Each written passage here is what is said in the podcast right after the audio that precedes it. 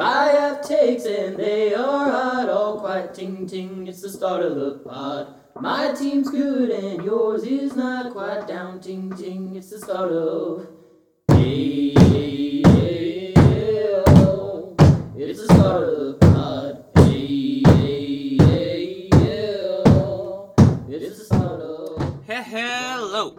Coming to you in a pre recorded fashion from the League podcast studio in Upper Arlington, Ohio, I am Diesel, and this is Don't Fear the COVID. Joining me today, as he always does, is the commish, and our guest today, coming to us all the way from the farm on which he was raised. Brian joins us. Brian, how you doing? Doing good. How about you? Um, I'm fine. This is the, every day's the same as it was. Every day is the same as it will be. Are you actually fine? Oh no, I'm terrible, but you know that doesn't play well. Yeah, you look terrible. Charlie, Oh, my Twitter account got hacked, so I had to deal with that. But that's really it. I Oh. was very happy when I saw that. It just ever since like my experience, every time someone else gets hacked, it brings me a little bit of joy. My favorite thing about uh, Twitter is like when I'll just be scrolling through it every once in a while, and then there's once every six months where I see that Charlie did something on Twitter. Like he retweeted something. It's so random when it happens. It probably, if you favorited something, it would probably pop right up because it'd be like very noteworthy, like content. I'm, that's why I'm still waiting for to use my first Instagram uh, story because everybody will get notification. Charlie Casey just shared his first story on Instagram. Go check it out. Like, like I followed him three fucking years ago. yeah, when I when I have big news to report, let's go down the Instagram story. Do you still only have one Instagram pic, like that one with your dad? no, I've got like four. yeah, you got a Oh. couple. We went through this when you were criticizing my Instagram of my car. However many. Yeah, times. I mean, yeah. I don't. I don't. I haven't posted anything on Instagram in a while. I don't ever really post on there. It's uh, just for it's just I- for lodge memes. I literally, yeah, I literally just go on there for the memes. That's yeah, ninety five percent of I what I do on there. I have two different meme chats on Instagram, one with some high school friends and one with you guys. And I'll I'll admit I I- I'll send some between the play both chats. sides? Yeah, if there's like a good one in one chat, I'll be like, oh, this will get me likes in the other chat. You disgust me. I know I'm such a fucking. I don't. I don't chase likes. I don't either, but I do. I chase that high. Yeah. Um. Okay. Well, Brian uh, initially pitched Chuck and I one or two ideas for things to do. None of those were good, so Chuck bailed him out and came up with a different idea. Brian's going to be joining us actually for a uh, today in history segment. Um, and I couldn't really come up with a great segment name for this, so I'm just going to name it after my favorite movie, which is The Man Who Killed Hitler and then the Bigfoot. Which, by the way, is a phenomenal movie. If you have not seen it, the title really it lives up to the title. Let me tell you that much. Um, but when you told me that Sam Elliott's only in like 20 minutes of it, I was out. what? Sam Elliott's in all of it. He's the main character. Oh, I thought he was barely in it. No, he's literally he's he is the titular man who killed Hitler and then the Bigfoot. Well, I thought Hitler killed Hitler. Uh, that's what the mainstream Only- have you believe. Uh, well, so I guess if you haven't figured it out yet, um, on this day, April 30th, 1945, holed up in a bunker under his headquarters in Berlin, Adolf Mhm. Hitler commits suicide by swallowing a cyanide capsule and shooting himself in the head, and also creating millions of jokes that the only man strong enough to kill Hitler was Hitler. Which, by the way, what a double tap to uh to take a cyanide pill and then decide any way to shoot yourself in the head. So that that proves to me that you're also a pussy. Like Yeah, you didn't you, want to ta- go through you the take the cyanide and you're too afraid to deal with the cyanide poisoning death like a spy would have to do. So you're going to shoot yourself in the head. which also while we're Why at, would you go through cyanide poisoning if you didn't have to? I That's why I'm saying, like, clearly he thought like he wanted to follow the military protocol and like the spy protocol and take a cyanide capsule, and was just like, no, this sucks, and then shot himself. but Eva Braun, his wife, who by the way I didn't realize until today, he had been married to for one day. Yeah. Also Yeah, but a day and a half. Braun. Yes, that's true. Honestly, uh, like I cannot imagine being like, yeah, I know we've only been like married for one day, but I'm gonna kill myself. Here's a cyanide capsule. You should probably go ahead. Hey, uh, w- w- how about the fact that they got- also got married inside of his bunker? Like, That's real Hitler- romance.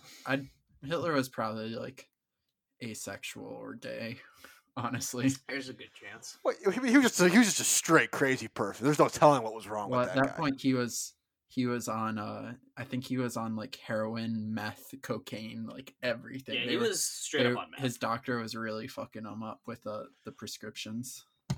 Yeah, he, he was on a lot of things to keep him straight, and none of them worked. Yeah. Um, What is- they, they had just gotten rid of tonics at this point. Like at, they were they were just past the tonic phase. Uh, well, I mean, they also like, again, like he went real aggressive. Like he was giving Hitler the stuff that they were giving to uh, soldiers to like keep them up for like forty eight straight hours. I think. Yeah, and he also wasn't sleeping. He after uh there was a assassination attempt on him a couple months beforehand. Um, I think it was in late 1944, and that like I guess like caused like a major change in his persona, and he just became more and more erratic, and like was ordering his troops not to retreat, and like just really, really made things worse for everybody. So I guess being sorry that'd be a good jumping off point because so this happened in 1945. Yeah. But since about 1943, a couple years earlier, it was pretty clear that Germany was not going to win this war. Mhm. Like it was about when they decided that the Allied forces were going to win. And so, like in February of that year is when the Battle of Stalingrad happened, which was, you know, again, don't try to invade Russia during the winter. They just got brute. They just got destroyed at Stalingrad. Um, and basically, That was about a year long battle, actually. yeah, a huge, a huge battle is what it's. I guess it started in. I guess February was when it really sort of. 1942 is like when things really broke down. Yeah. They invaded Russia in ni- like late fall 1941, and then things broke down in that winter, and then that's when basically when things started to go down. They declared war on the United States, all that jazz. Yeah, uh, basically, so after Stalingrad, basically, Ger- there was no way Germany was going to sustain like an offensive position on both fronts. Then in June of 1944, you have D-Day, where the uh, Allied forces successfully land at Normandy and start to push Germany back um, out of France. And then they basically just, from that point on, just sort of systematically were able to push Germany back towards Berlin. Um, but yeah, Brian, mentioned this before. In July 1944, or by then, I guess, uh, several German military commanders had basically like acknowledged that they were not going to win, and they wanted to kill Hitler in Project Valkyrie because they figured with Hitler gone, they'd be willing to if if they killed Hitler, they'd be willing to negotiate like a better term of surrender. Is this the And maybe brief not- one? There, there was several attempts, but basically, yeah, that was the Oh, idea was the that Tom Cruise movie? Yeah. Yeah, Project Valkyrie. Um, but yeah, so basically, so yeah, the own German like military commanders were trying to kill Hitler, and as Brian said before, like when they failed, that's when Hitler went off the deep end. It says here, um, in his reprisals, Hitler executed over four thousand fellow countrymen as in in his response, like to the various assassination attempts. Which is a thing that a rational human being does, you know? That's just you do that, like people look at you and they go like, This guy, he's got it together. This is the guy who's gonna lead us through this thing. Wait, what? They said four thousand countrymen. Yeah. Yeah. Uh, so I guess that that stat doesn't account for the Jewish countrymen that were also being killed. Yeah. No, no, this was was- th- th- this yeah. this was this was strictly in his like his reprisals to the assassination. Oh, Like okay. at times when he went off the I see. deep Yeah, end, yeah, yeah. he was just slaughtering like German military like forces. yeah, he- I was those gonna say, I'm were- like, I'm pretty sure Hitler killed he killed lot more 11 people. like Jews and yeah, like a lot of people. He He killed a was lot of people during the war. he was killing Jewish people and gypsies and black people because he was insane, not because Yeah. of the uh, assassination attempts. Uh, but yeah, that's um. So World War II, very broad subject, and is that just Well- what we're going in with? we were going to discuss sort of and chuck kind of covered now the stuff leading up to it but then we were going to discuss how this sort of like dominoed into the eventual end of world war ii Hitler dying, or hitler yeah killing himself essentially like But yeah, so basically we said so he killed himself in April. Yeah. Um in January is when sort of the Soviets had been able to like surround Berlin, and like the Americans had cut off most of the supply chains going into Berlin. That's why Hitler was in the bunker. So he withdrew to his bunker to live out his final days. It was located 55 feet underground. It contained 18 rooms and was fully self sufficient with its own water and electrical supply. That's, I mean, if you're gonna do it, I guess you know. I guess, I guess I guess it's a, basically the pre- what the, pre- what the president's bunker would be like today, just you know, the 1945 version. Imagine if like it was just like an impenetrable, uh, impenetrable bunker, but like was also self-sustaining and had like a decade worth of food in it, and like um the Germans or I mean the Russians take over the city, but Hitler's just holding up down there for like five to ten He's years. just There's like they're like he's down there, we can't get to There's not him, much you can do. but he's down there. Yeah, We they, just- we, we just imp- impassable. But yeah, like, he was basically just insane. He was still giving orders, like he was still like he was like I said, refusing to have troops retreat and just doing all this crazy stuff. And then John touched it, but he he married his mistress just one day before his suicide.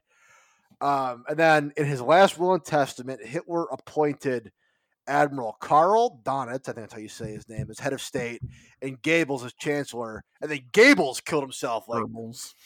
yeah, whatever. Uh, a few days later, or like the day after, making Donitz the like the sole leader of of Germany. Um, but this is sort of the interesting thing that I found was so obviously he kills himself. The German forces quickly cremated his body Yeah. so that the Soviets didn't know that like he was dead. There's a lot of theories about what actually happened to his body. Do you have? But, any yeah, so th- this is just on the, the website that I'm reading off of the history website, but it was just I'll tell you what this is, and Brian, you can give us the theories. But they were hastily cremated as the Soviets were closing in, so they couldn't figure it out. And then when the Soviets like finally like breached sort of the final headquarters, they removed the ashes and continually changed their location to prevent Hitler devotees from creating a memorial at his final resting place. So they were just oh. on the shuffle um, for a few days later. And then um, finally, like about a week later, on May 8th, the German forces issued an unconditional surrender. And then, like, just before Hitler died, Mussolini had been executed, and it was just a whole. That was it. And then Japan surrendered in September, I believe, of that year. yeah. Japan held out for longer than was probably advisable, but we've already gotten through that in our Okinawa. Yes, that's true. That's true. But yeah, Brian, would you like to put on your tinfoil hat and give us some of the uh, the other theories? I couldn't. I was trying to search for um specifics um in that short amount of time while Charlie was reading, but um I heard a theory that um his skull did make it to the Soviet Union and that Stalin like made a statue around it or something like saying this is what happens to our enemies or something like that. But uh, I don't know if that's true at all. Be kind of badass. I'll give it to you. Yeah, him. that sounds like the perfect. I mean, the Soviets are all about their propaganda, Yeah. and that's what what's better piece of po- propaganda than The literal skull of your enemy. yeah. Like that's that that's pretty biblical, actually. And so I was reading a lot of the Battle of Stalingrad today. Wild moves on both sides in that in that in that battle there. My favorite one being that so obviously like, you know, Russia was, you know, Stalin was pretty ruthless. hmm So he was basically ordered every like, you know, basically person that wasn't like a doctor or farmer or directly were part of the supply chain that was like a male to basically like get a gun and you're gonna fight. Like They notably were use their females too. hmm they, they the, the women were digging trenches and things like that. My favorite was that they the Russians chose to not evacuate the city. They so the reason that the Germans wanted Stalingrad was because it was such like a major like industrial like shipping center. It was very key for like well, it, getting but getting resources through the through the country. it wasn't that important as a thing. There was a like an ideological thing because it literally bore Hitler's Yeah. arch nemesis arch nemesis's uh, name. You got there. they could um a common criticism is they could have just gone around it and um completely secured the oil field south of it which they partially did but like they there was a take Stalingrad, there's actually not that much of a benefit to actually holding a city. You could have just destroyed it, like we Yeah. did with plenty of cities with our bombers. Yeah. But uh, they wanted to hold the city, which it was pretty fatal flaw. And so yeah, so the Russians had basically when they saw when they knew that Germany was going to attack Stalingrad, they moved out anything that was important, any of the resources, any of the like the major manufacturing had already been moved away. But they left all the people there, didn't evacuate the people, with the hopes that it would invigorate the army to fight harder to defend the city. I mean, listen, you got to question his methods, but it it technically worked. Hitler Just kind have of to be like, let's, let's put people in the way so the army will fight harder to defend them. Yeah, so that they're not they don't just throw in the towel early, you know, just go ah, we'll win the next one. You know how armies get. and uh actually it's kind of so the soviets are known for um i think it's called a i forget what the soviet word for deception is but like it's like a famous thing um uh but they were able to build up an entire army there without the germans realizing it and they like surrounded them and so hitler kind of did the same thing with his army he said oh now that you're surrend- surrounded you'll have to fight even harder so you know, dictators, mm, opposite sides of the spectrum, all the same type of people. Well, that was basically what happened. Was I guess if you want to put it in like literal terms, the Nazis did like get into the city, Yeah. and essentially like occupy Stalingrad. But like Brian said, the Russians then just surrounded Stalingrad Mhm. and choked off any sort of supply chain, and just basically let the Germans starve. Maskirovka is Russian deception. Yeah. But yeah, so a- a absolutely wild move. So they're just like, all right, like take the city. All the good stuff's gone, and we'll just choke you out inside the city as as the winter is coming. Yep. Winter is always coming. No, it's I don't know. Yeah, it, it's not the most advisable idea, as we've already gone over. Hitler, even at that point, kind of fucking crazy, and it just obviously devolved into like you know fully like he was barely even a functional human being by the end, if he ever really was a functional human being. It's kind of funny, like, um,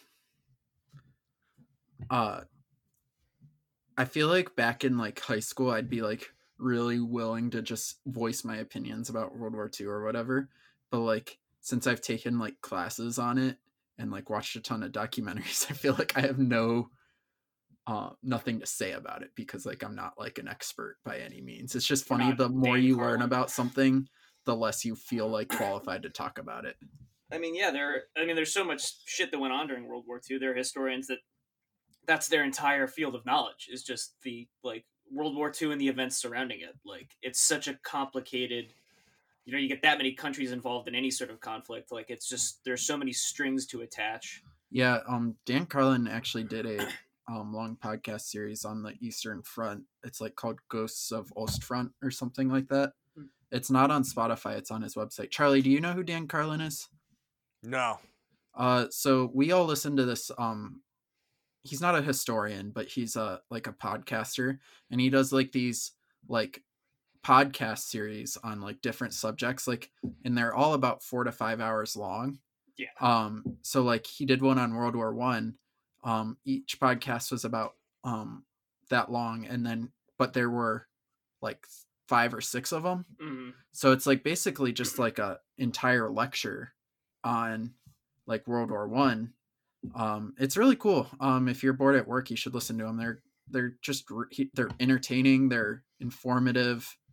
Um, we all liked them. Yeah. No, we listened to those on the whole drive back from Michigan. Yeah, they're good for long drives. Um, also, but I guess you're mostly home right now. It's not much podcast listening time, but they're good for work.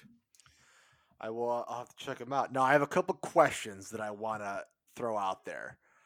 Um, the best thing ever has got to be the people executing a dictator, right? Like the fact that the mm-hmm. Italians executed Mussolini. Mussolini has to be one of the greatest upside moments. down in the streets. Yeah, has to be one of the greatest moves of all time. Like, Well, it is really interesting though, because I feel like there are different like ways that that can go. Because like you know, it's a similar thing to why they like moved Hitler's ashes or why we like buried Bin Laden at sea.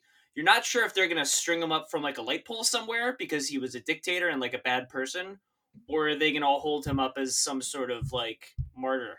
You know, like Yeah. it it could go very like the two sides of the exact same coin, and there's no real way to tell which way it's gonna go. That's true. Um, and then uh, obviously World War II obviously ended very bad for uh, Germany. Yeah.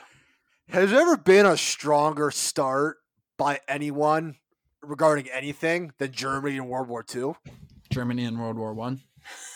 I mean, that's also a, a prominent example. But I mean, think about it. Germany in World War II immediately just controlled two countries. No, I think that happens a lot in um just wars. Like usually a lot of times like the upstart losing side. Like it happened in the American Civil War. The South was winning battle after battle, but once the Northern war machine got going, we just basically grinded them to a pulp. So like like we didn't really win a battle, the North in the Civil War until about Gettysburg. Antietam wa- was a technically a win, but Gettysburg was like a crushing win and even then it was still kind of a pyrrhic victory because we lost so many casualties but we really weren't winning and i guess there are exceptions like shiloh and stuff but um but like for the most part we could not beat robert e lee for until like 1963 and then though that i mean that's half over half the war. So it does happen a lot actually. But the South didn't take over two completely different countries, which was what Germany managed to do uh, immediately. They did start off well, but in fairness, like we couldn't i mean like they repulsed us in virginia. The civil war was weird because i mean there wasn't it, wa- it wasn't like taking over countries. I don't know well, yeah, I mean the South also was But there's just- to take over the North. They just didn't want to be in the a lot of anymore. just like it seems like you can find a turning point in almost every war in like the civil war it was gettysburg um world war one I, don't know if it actually had like i guess the biggest turning point was the united states entering the war but Both um, both times it was Yeah. really the United States getting involved.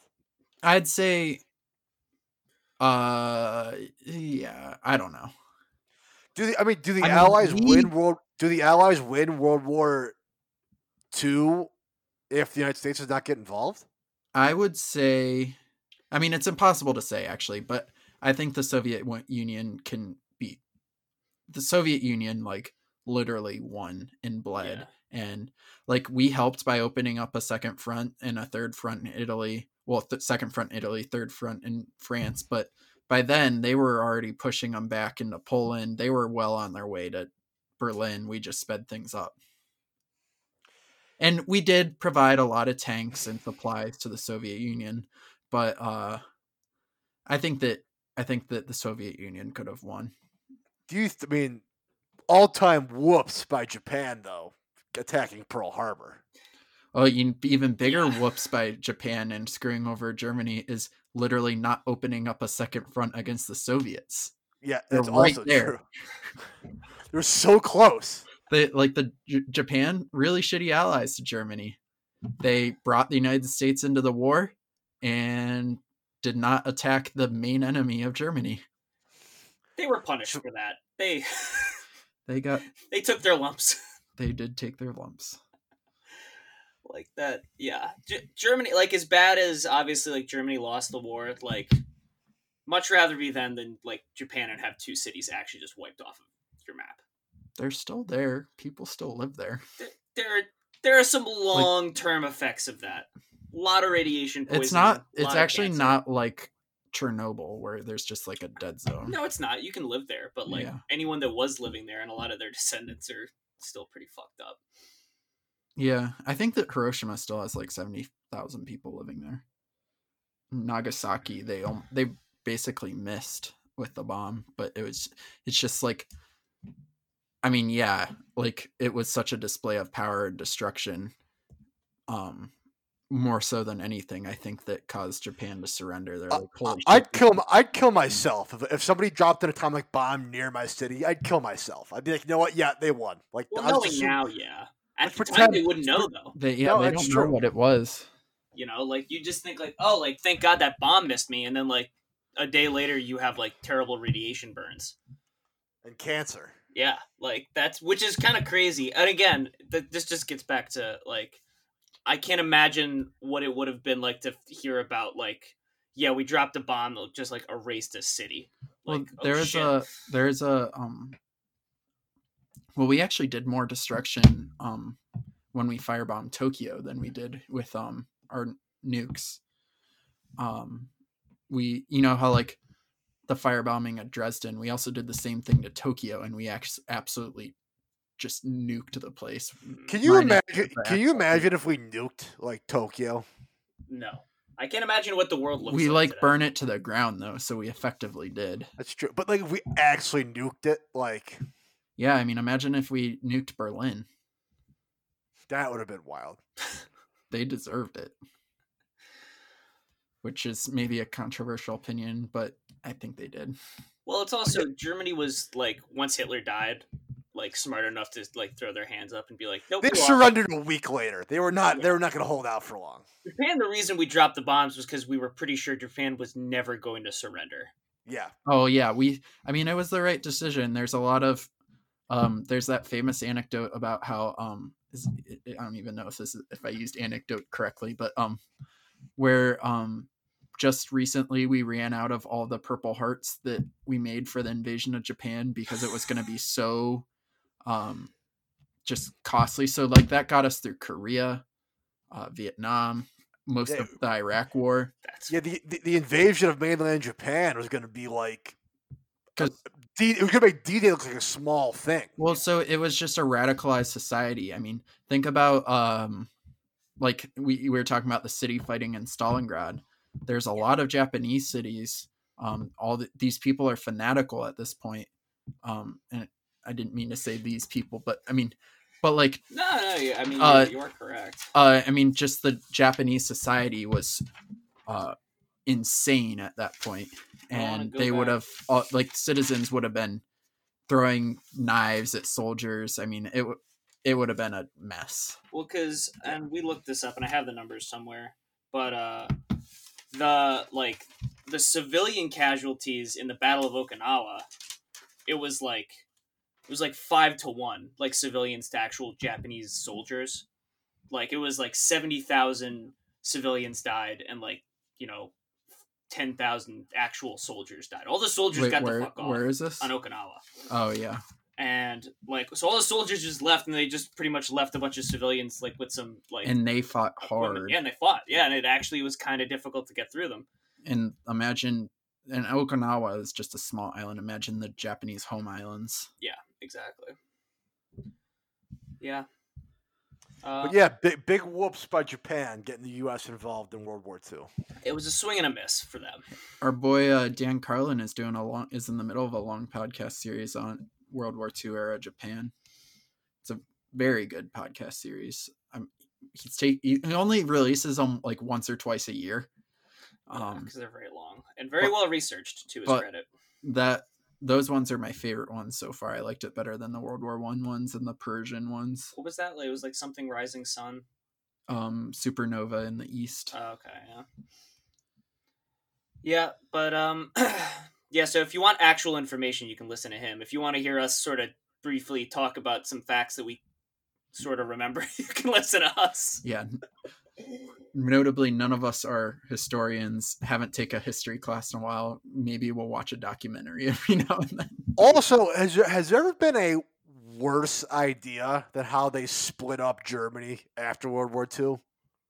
No, um, no, I, I tough. there's probably been some worse ones. There are worse ideas, but in terms of like How to govern an, a country that you just took over? Like, yeah, I think I think that uh, placing Israel where they did and how they did was maybe a worse idea.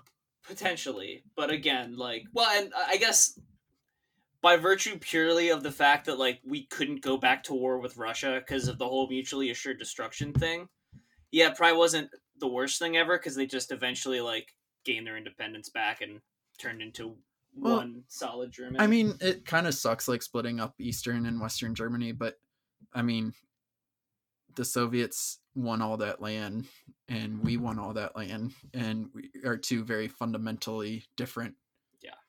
Like I, I don't know what else they were gonna do. that is an incredible like propaganda tool that like capitalism was using for the longest time because you really can never get that type of thing where you took literally one country and turned half of it into a communist state and the other half you left capitalist or i'm not really sure what germany was prior to that split but then you just saw like which one did better and Well, okay. There are flaws to that, and I'm I'm not gonna like "Ugh, typical Brian defending communism, but I'm like um I'm not defending like the Soviet Union or anything. Like it was atrocious regime, and I think the world is better off that now that it's Yeah. gone. Um, but they were closed off from the rest of the world. Like we were Yeah. not trading with them. It's like we were literally waging economic warfare with every single con- communist country in the world. So if these people, like these countries, East Germany, Soviet Union, are literally cut off from the United States, Britain, France, they can't trade with them. Yeah. Then there's gonna be some. Eh, like I mean, it's not like like you can say yeah they can build their own economies, but these Yeah. are already the established largest economies in the world, and they were already like Britain, France, United States. Yeah. States. Uh, they were just literally embargoed. So it's kind of hard to like just draw that conclusion that it was in a vacuum a what side does better. The West West Germany had a lot of benefits going over East Germany, mainly in that they were a part of the Western sphere rather than the Eastern sphere. yeah that just means that the western sphere is better than the eastern sphere But like the Western sphere is just more developed. It was already more developed going into Okay, it. yeah. Is what my point is. And there wasn't a there wasn't trade between the West and the East to trigger development in the East. So they were already kind of hamstrung by that. Because the Soviet Union was a not a very developed country compared to the United States going into World War II. yeah So there were like West Germany had a head start on East Germany, basically, is my point. kind of So I will, as a good wrap up point, 'cause we're getting to about the end of our time here.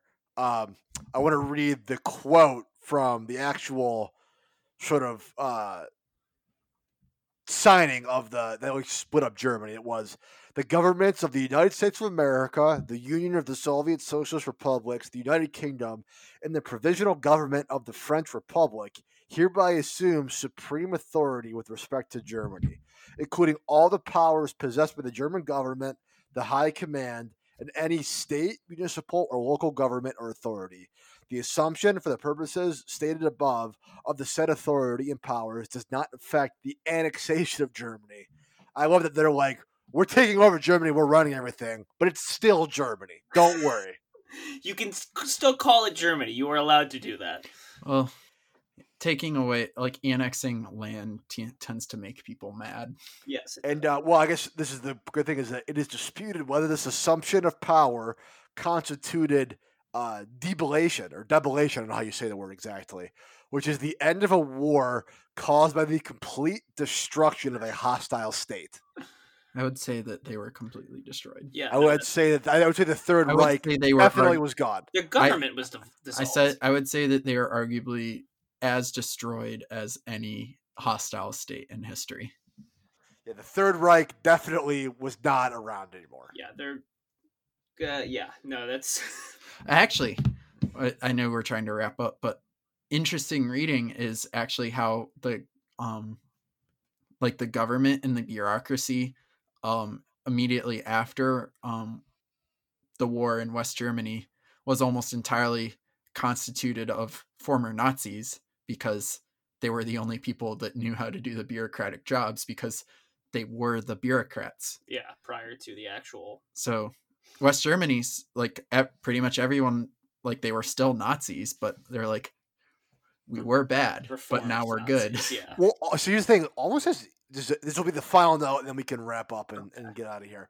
But I think almost as interesting as like the whole Third Reich and the rise to power and all that stuff that sort of caused World War II is the aftermath, and that like the Nazis that weren't like convicted of war crimes, like this like that, like they were like became like NASA scientists or they like yeah ran the government of like West Germany. Like they were still very valuable, intelligent people. This happened to be like mad Nazi scientists. Yeah, I mean, you could talk a lot about like what you were supposed to do, like, um, like there's a, a lot of arguments like for like the people that were quote just following orders, but Yeah, like I mean, that's that's like the main like ethics, like sort of like conversation. is I like, I that's a big one. tend I tend to err towards more that I think that I know I feel like they got off a little bit too easy, like all those lower level people. Um, but it's just like, what are you? What else are you gonna do? You know? Well, we, it was literally follow these orders and commit war crimes, or you'll be executed yourself. Probably, like Yeah, you you- know, it was it was might be- really it was really a rock and a hard place. You'd be tossed in a, in a work camp. But like at the same time, like all like the leaders of the camps were assigned there, so just like the uh, prison camp guards. So I don't know, and the the leaders of the camps got punished, but I don't know. I mean, uh, yeah, I think Where they, do you draw the line? they drew a line between actually physically carrying out war crimes and like whatever filing the paperwork for the war crimes i guess in a lot of cases I mean, there's um there's a lot of talk about how like the German army was like separate, um, like the generals were not committing atrocities, but that's actually being re-advised because the German army army people are finding committed just as many armed war crimes as like the SS. Not just as many, but like just as brutal. yeah well on that cheery note um does anyone else have any additional stuff to, to add Because really, I'm not sure. No, Nazis are bad still. I think we Nazis- uh, we They're affirmed that Nazis are still bad. Nazis are very bad. nazis bad pretty much start to finish um okay well brian thank you for joining us you provided some some actual insight here which is something that we needed Um, I tried. I don't know how accurate or good it was, but still. well we'll find out in two weeks whenever anybody listens to this so um fact check me at I don't know. Okay So at Norwich Football League Yeah. dot groupme.com. at Brian Easterling, which I think it's just at Brian. Um, Or, or you could go um, NFL.office of the commission at gmail.com. That's an actual that's an actual email address. I forgot about that one. Do you Um, still check that email? No, no, I don't think I have the password anymore, but I'll figure it out. Google will flip out if you try to log in again. Yeah. uh, okay, well, yeah, check back here tomorrow for our um, our last episode of the week. But until then, peace. Yeah.